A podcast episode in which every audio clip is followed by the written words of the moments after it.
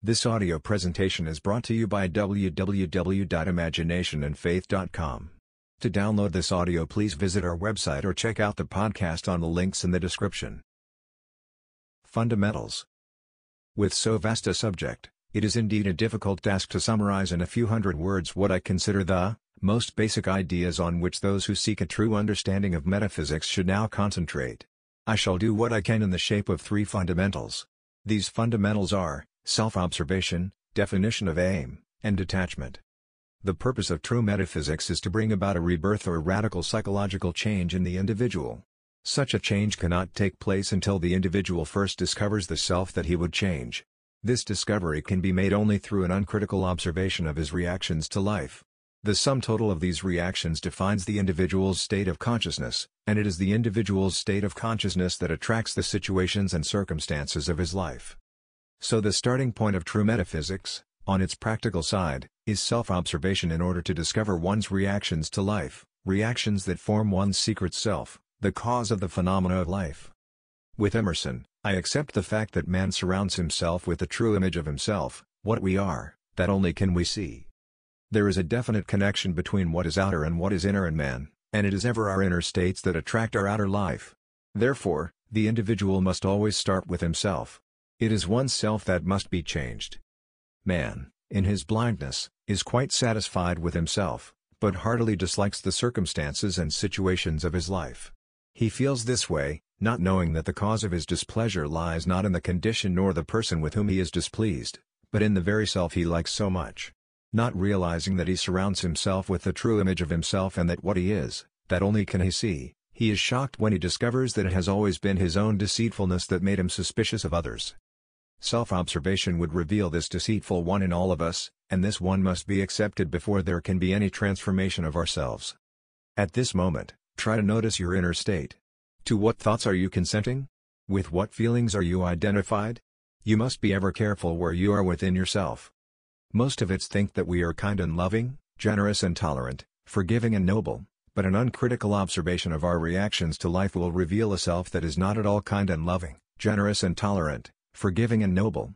And it is this self that we must first accept and then set about to change. Rebirth depends on inner work on oneself. No one can be reborn without changing this self. Any time that an entirely new set of reactions enters into a person's life, a change of consciousness has taken place, a spiritual rebirth has occurred. Having discovered, through an uncritical observation of your reactions to life, a self that must be changed, you must now formulate a aim. That is, you must define the one you would like to be instead of the one you truly are in secret.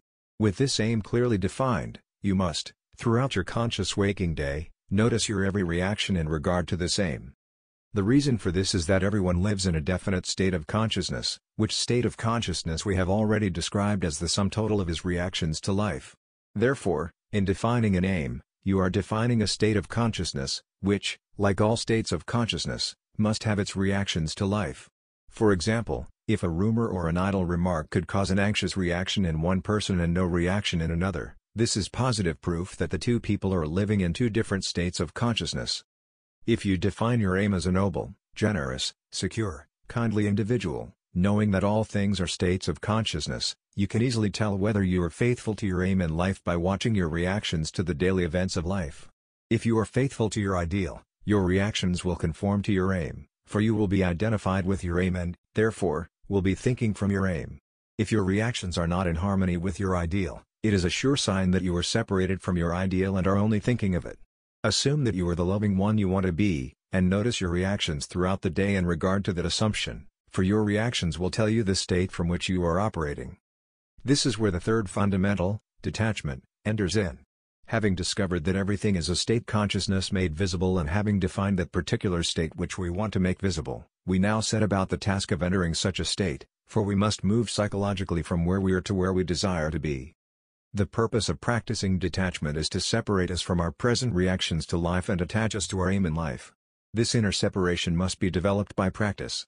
At first we seem to have no power to separate ourselves from undesirable inner states, simply because we have always taken every mood, every reaction, as natural and have become identified with them.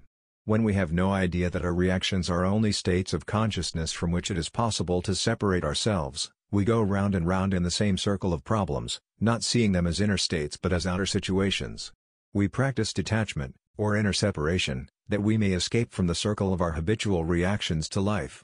That is why we must formulate an aim and constantly notice ourselves in regard to that aim. This teaching begins with self-observation.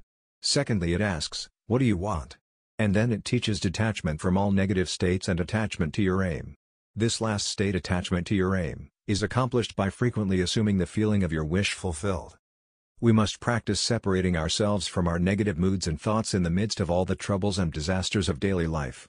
No one can be different from what he is now unless he begins to separate himself from his present reactions and to identify himself with his aim. Detachment from negative states and assumption of the wish fulfilled must be practiced in the midst of all the blessings and cursing of life. The way of true metaphysics lies in the midst of all that is going on in life. We must constantly practice self-observation, thinking from our aim, and detachment from negative moods and thoughts if we would be doers of truth instead of mere hearers. Practice these three fundamentals and you will rise to higher and higher levels of consciousness. Remember, always, it is your state of consciousness that attracts your life. Start climbing. Neville